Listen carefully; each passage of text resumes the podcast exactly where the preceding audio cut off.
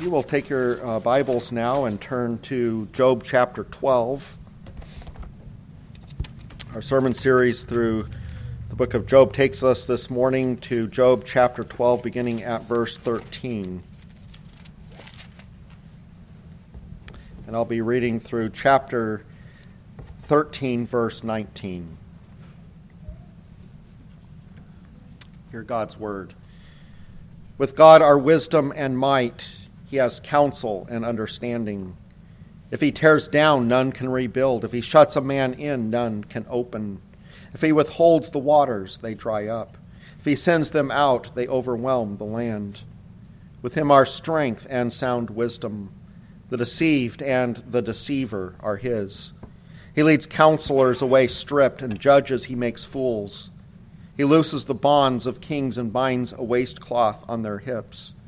He leads priests away stripped and overthrows the mighty. He deprives of speech those who are trusted and takes away the discernment of the elders. He pours contempt on princes and loosens the belt of the strong. He uncovers the deeps out of darkness and brings deep darkness to light. He makes nations great and he destroys them. He enlarges nations and leads them away. He takes away understanding from the chiefs of the people of the earth and makes them wander in a trackless waste. They grope in the dark without light, and he makes them stagger like a drunken man. Behold, my eye has seen all this, my ear has heard and understood it. What you know, I also know. I am not inferior to you. But I would speak to the Almighty, and I desire to argue my case with God. As for you, you whitewash with lies. Worthless physicians are you all. Oh, that you would keep silent, and it would be your wisdom. Hear now my argument, and listen to the pleadings of my lips. Will you speak falsely for God and speak deceitfully for him? Will you show partiality toward him? Will you plead the case for God? Will it be well with you when he searches you out? Or can you deceive him as one deceives a man? He will surely rebuke you if in secret you show partiality. Will not his majesty terrify you, and the dread of him fall upon you? Your maxims are proverbs of ashes, your defenses are defenses of clay. Let me have silence, and I will speak, and let come on me what may. Why should I take my flesh in my teeth and put my life in my hand? Though he slay me, I will hope in him. Yet I will argue my ways to his face. This will be my salvation, that the godless shall not come before him. Keep listening to my words, and let my declaration be in your ears. Behold, I have prepared my case. I know that I shall be in the right. Who is there who will contend with me? For then I would be silent and die. Last time we considered Job's response to Zophar presumably also in the hearing of Eliphaz and Bildad. And uh, Job is refusing to go along with what I have called the system, having adopted the name that's been given by Christopher Ash in his commentary to this theological system of Job's friends. Their thinking is overly simplistic, it's not realistic. Their system does not account for the nuances of life, of real life under the sun. Job has defended his godliness, he has defended his ability to understand scriptural truth. He's also pointed out the prideful attitude of his friends. We spent a good amount of time on verse 5 of chapter 12 and this illustration of a torch which is despised in the thought of one who is at ease. Contempt is ready for those whose feet slip. Job's friends are these people who are at ease because their lives are free of trouble and they also don't think they need any guidance through life. And the two are related. The torch represents the need for scriptural wisdom to guide one's path. And the life of ease of Job's friends has led them to think that they no longer need the light of God's word. They think they have arrived at a level of wisdom that has left them to experience nothing but the blessings of a life of ease. Meanwhile, they hold Job in contempt. They even mockingly laugh at him because his feet, as they see it, are slipping. They have no doubt that he is on a wrong path spiritually, which is evident from all of the tribulation that he is experiencing. At the same time, they think that because of their age and experience, they have wisdom and understanding to know exactly what is going on with Job. Notice verse 12. But Job is also of age and experience. If, as the system teaches, age and experience are to be equated with wisdom, then Job has something to bring to the discussion. And Job points out evidence of the fact that the system doesn't line up with reality. Again, going back uh, uh, into chapter 12, verse 6, according to that verse, there are robbers and sinners who provoke God, and yet they are at peace and secure. They are openly idolaters, and yet are not experiencing the judgment of God, at least for now, in their earthly lives. A cursory look at creation also tells us that in nature there are all kinds of things happening that belong to the curse of sin on creation, things that do not seem fair, that do not seem proper. We can see death all around us in the animal world and in natural disasters. And though Job doesn't give us specifics, we recognize that animals die every day who have done nothing wrong. They're going about their business as God created them to do when a predator takes them out. There's a cruelty, there's a violence to the natural world that can be hard to understand, and yet we can and we must acknowledge that God is in control of all that happens in the natural world. But this in turn means that God allows things to happen that don't fit this set pattern of the system that only the evil experience judgment while the good experience nothing but prosperity. The system contradicts reality by not allowing for a world that is far from predictable and orderly and tame. And in the verses we are considering this morning, Job lays out yet more evidence for a world that contradicts the system.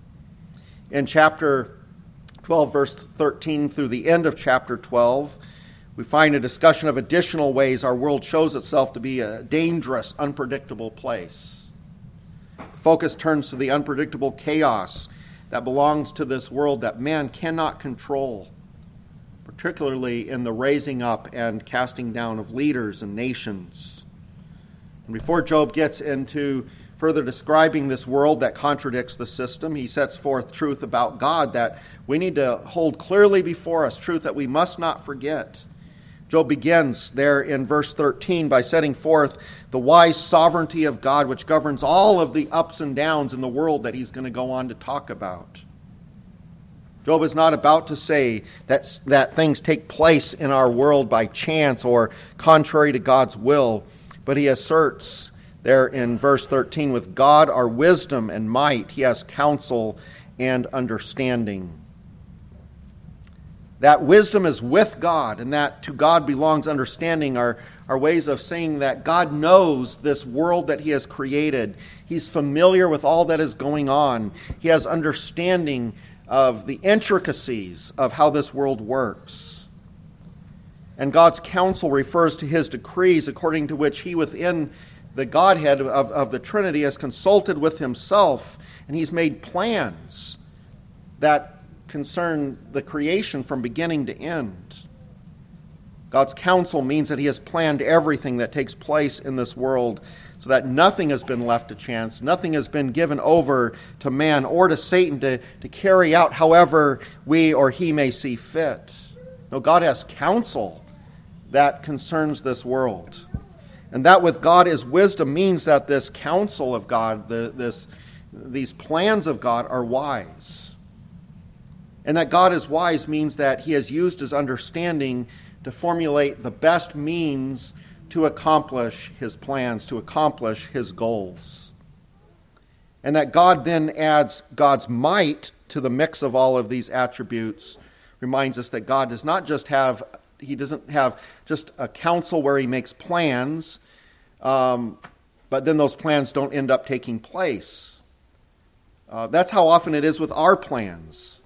When we make plans, we are to say, if the Lord wills, we will live and do this or that, because not all of our plans work out, but God has power, He has might to bring about all that He plans. God's counsel stands, Scripture says. God's counsel happens. God accomplishes all of His holy will.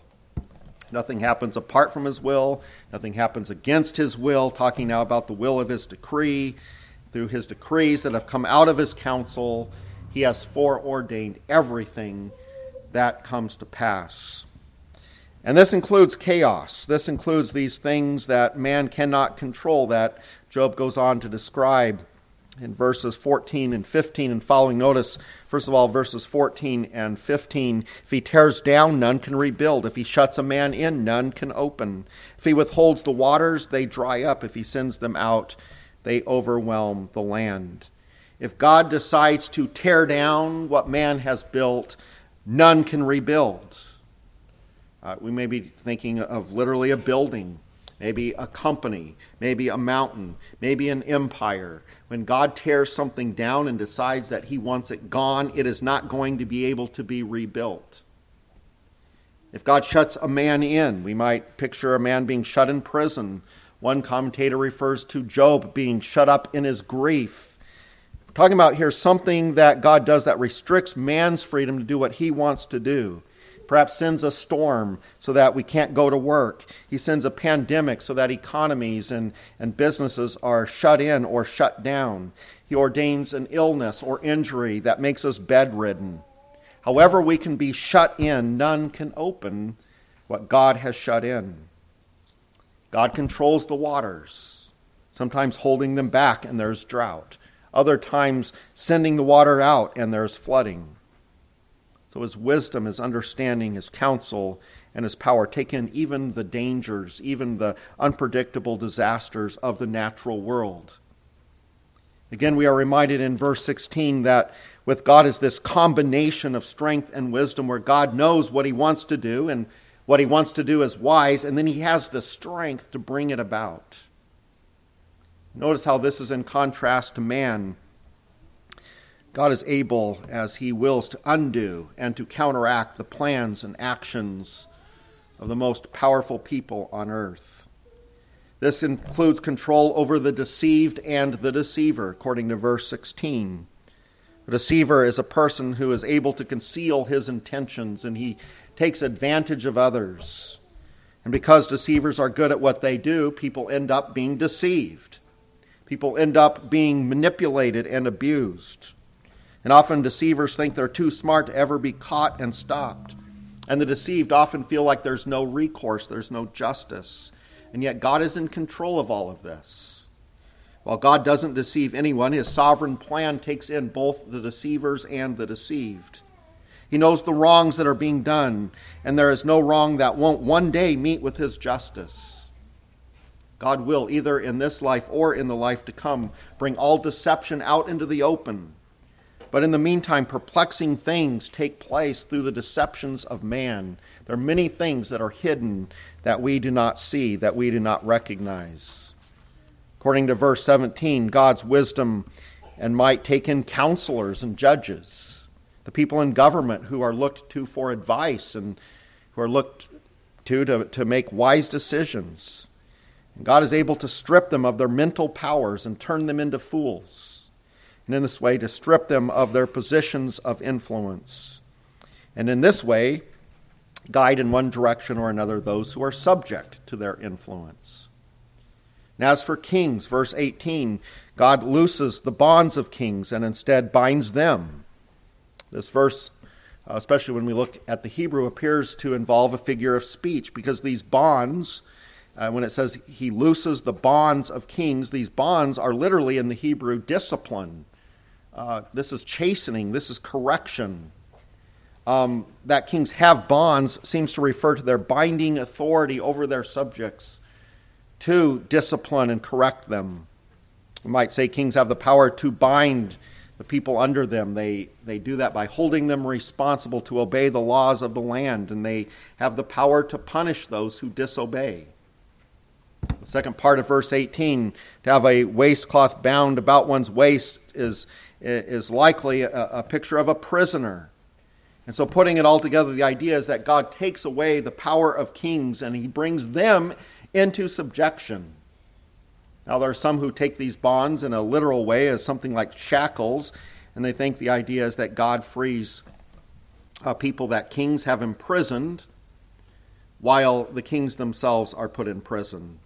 However, we want to look at it, the main idea of verse 18 is that God utterly overturns, as he wills, earthly authorities by humbling them into subjection. The same reversals take place with priests and the mighty. Mighty there referring to anyone who is in a position of authority and power. Verse 20 refers to those who are trusted, like counselors and judges already mentioned, but also elders, people who are looked to for wise advice and leadership. God is able to deprive them of speech. He's able to take away their discernment. He's able to take away their mental powers and to prevent them from putting together eloquent and effective speeches that otherwise would motivate people to listen to them and to follow them. In verses 21 and 22, Job is setting forth the truth of God's ability to take away rulers' power altogether. He makes princes contemptible in the eyes of their subjects so that their, their subjects no longer give them support. And in a society where people would wear long robes, uh, they would have to gird up their robes with a belt whenever they wanted to work or if they really even to move, to run, or to travel. And for God to loosen the belts of the strong means that they're not able to act, they're not able to carry out their plans. Because if your belt is loosened, your robe falls to your feet, you cannot move, you, may prob- you, you probably will trip over your robe as you try to walk. God's uncovering of the deeps and his bringing of deep darkness to light may mean that God allows forces of darkness with their evil and chaos into our world. Uh, that's one line of interpretation. I prefer the interpretation that says verse 22 is referring to rulers whose evil plans are hidden to human view, but God uncovers what they are doing and brings it to light. And in, in, and in this way, brings their, their plans, their devices to an end.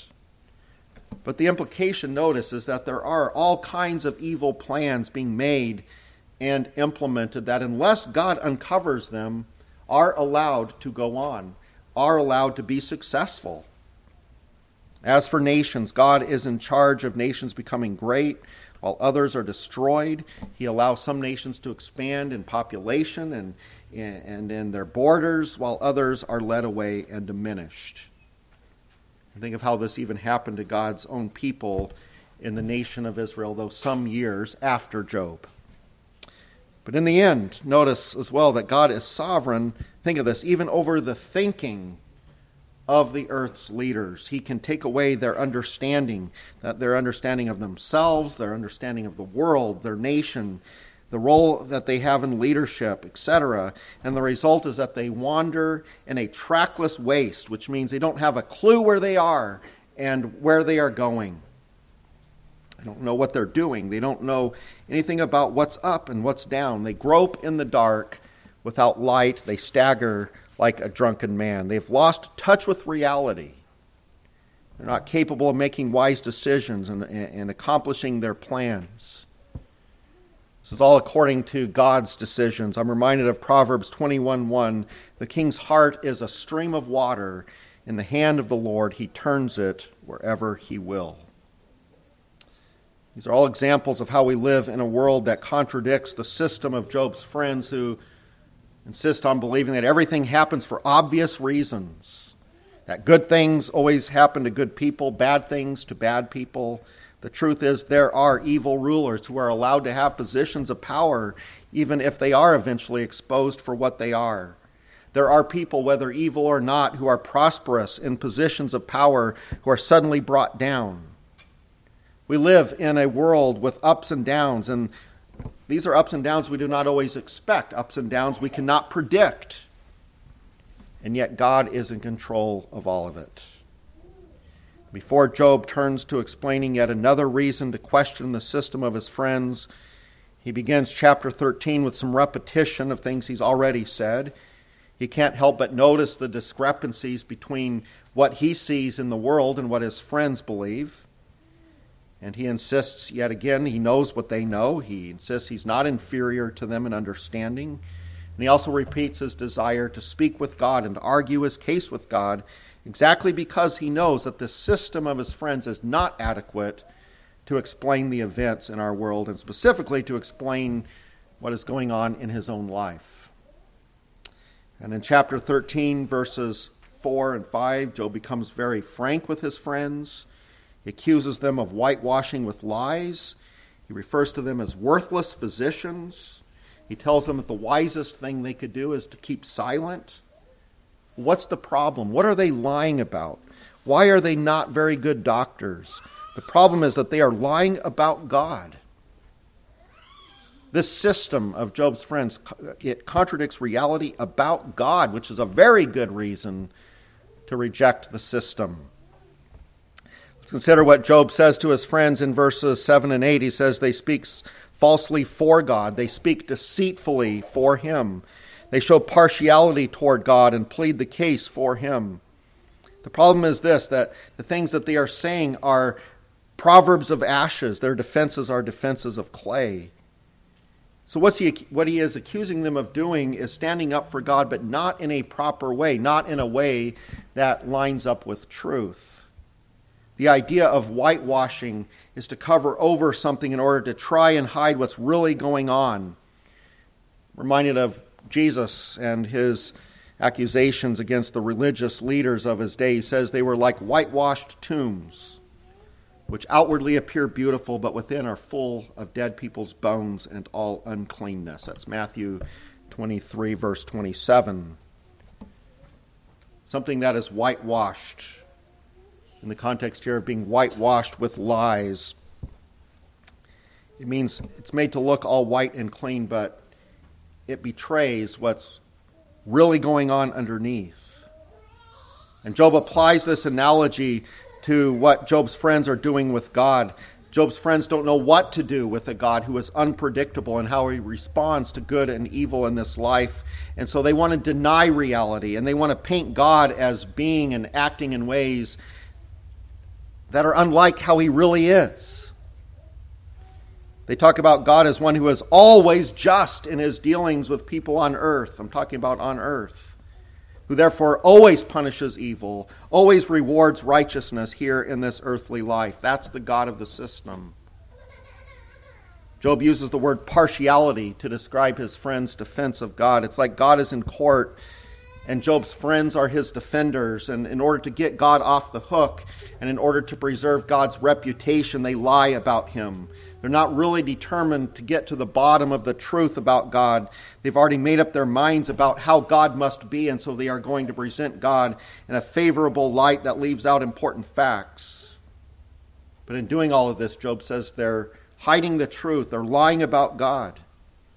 Specifically, in Job's case, they have said that God will come against sinners in wrath, even if they've repented of their sins, even if they have placed their faith in God.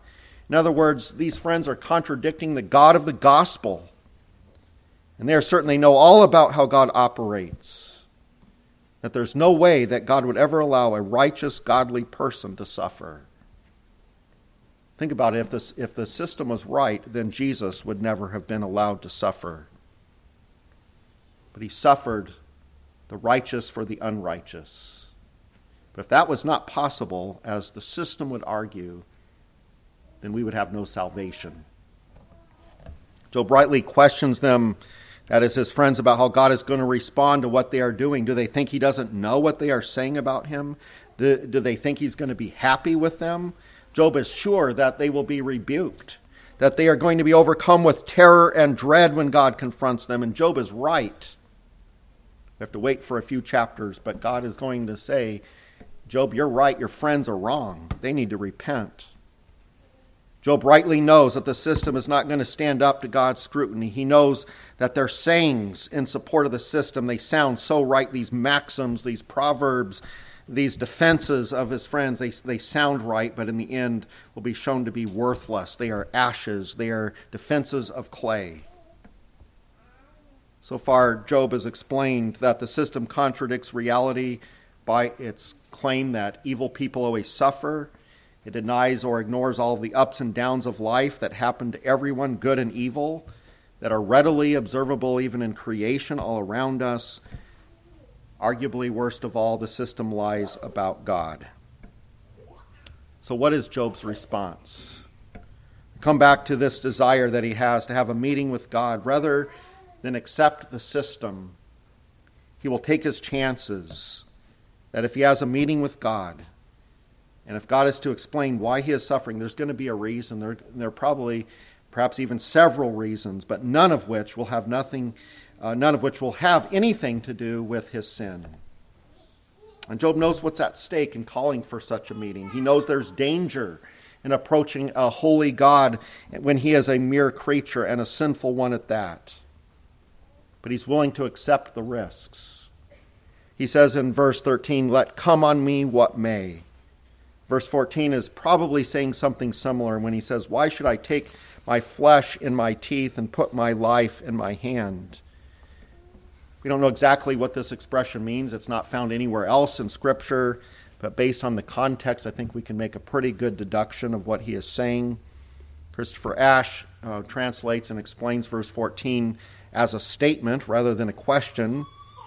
Uh, he has a, he explains it this way. He has um, Job saying, "I take my flesh in my teeth," which may mean something like, "I bite my tongue to brace myself for danger, and put my life in my hand."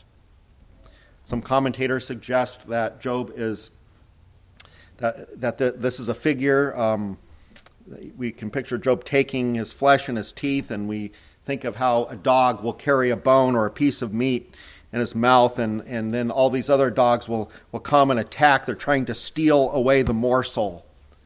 And the idea is that Job is willing to place himself in a position of danger.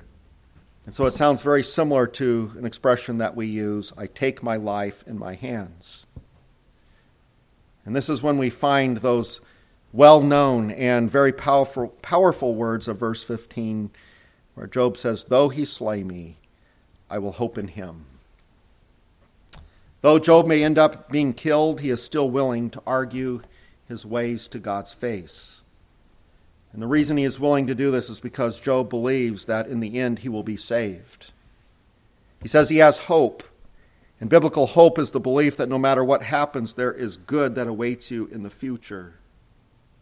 He speaks in verse 16 of salvation. This will be my salvation, that the godless shall not come before he, uh, will not come before him. And so, are you catching what Job is saying and how these words are words of faith in the gospel? He is indirectly saying that he knows he is not a godless unbeliever that God is going to cast away in his wrath. But notice he does realize that godless people are not going to be able to stand before God and live. He rightly understands that those who do not repent of sin, those who do not have faith in the sacrifice of the Messiah to come, who are thus unforgiven of their sins, those who do not have a status of righteousness with God, are going to be doomed if they would meet God. But Job knows in his heart that he's not one of these godless ones. He knows that if he is able to meet with God and argue his case, to argue his faith, he's going to be vindicated. He says, I know I shall be in the right. He refers in verse 19 to those who might theoretically try to punch holes in his hope. But as he, in asking, Who is there who will contend with me? he's essentially saying he doesn't believe that anyone can present arguments that would destroy his case. But he says, if there are, in fact, arguments that can destroy my case, I will be silent and die. But um, based on everything else he says here, he believes in the opposite. He is sure that he will be vindicated by God as a true believer. Job's words there. Um, see, which verse is that? Um, verse uh, 16, where he says, This will be my salvation are likely the words that the apostle Paul is thinking about in Philippians 1:19 where Paul in the context of his imprisonment for Christ says for I know that through your prayers and the help of the spirit of Jesus Christ this will turn out for my deliverance literally this will turn out for my salvation the Greek translation here of Job 13:16 the Greek translation of the Septuagint matches exactly the wording of Philippians 1:19. And Paul says this will turn out for my salvation. And both Job and Paul appear what they appear to be saying is that they are going to move forward in their suffering knowing that everything is going to turn out well in the end. What God does in their lives, even though it involves suffering, will prove that they belong to Him. In the end, they will be vindicated Anyone who might imagine that their suffering was due to God's hate will be proved wrong. Suffering, even if unto death, will simply mean the salvation of being with Christ. So Job asserts that even if his suffering ends in death under God's sovereign plan, he will hope in him. He's not going to let go of the hope that one day he will be with God and it will be revealed that God does love him after all. Job is an example of faith to us. Faith is trusting in God even when it seems like God is against us. Faith is trusting in God and looking to Christ even if all he has planned for you is suffering. Remember Satan's claim that Job was only following after God because God had hedged him around and, and put this hedge around him, and, and it's just because of, of Job's good life. That, that God is why he follows after you. That was Job's accusation. Satan claimed that if God were to take away Job's enjoyment of life, that he would curse God, and his faith would be proven to be in vain. In other words, Satan wanted to prove that Job really didn't have faith that he didn't really love God for God apart from earthly things. Job is passing the test. Though he slay me, I will hope in him. In your life, when things don't go as you would like, when unpleasant things come your way, when difficulties become the order of the day, and when it appears God is against you, the calling of your faith is to trust in God anyway Faith trusts God even when you don't understand his ways with you.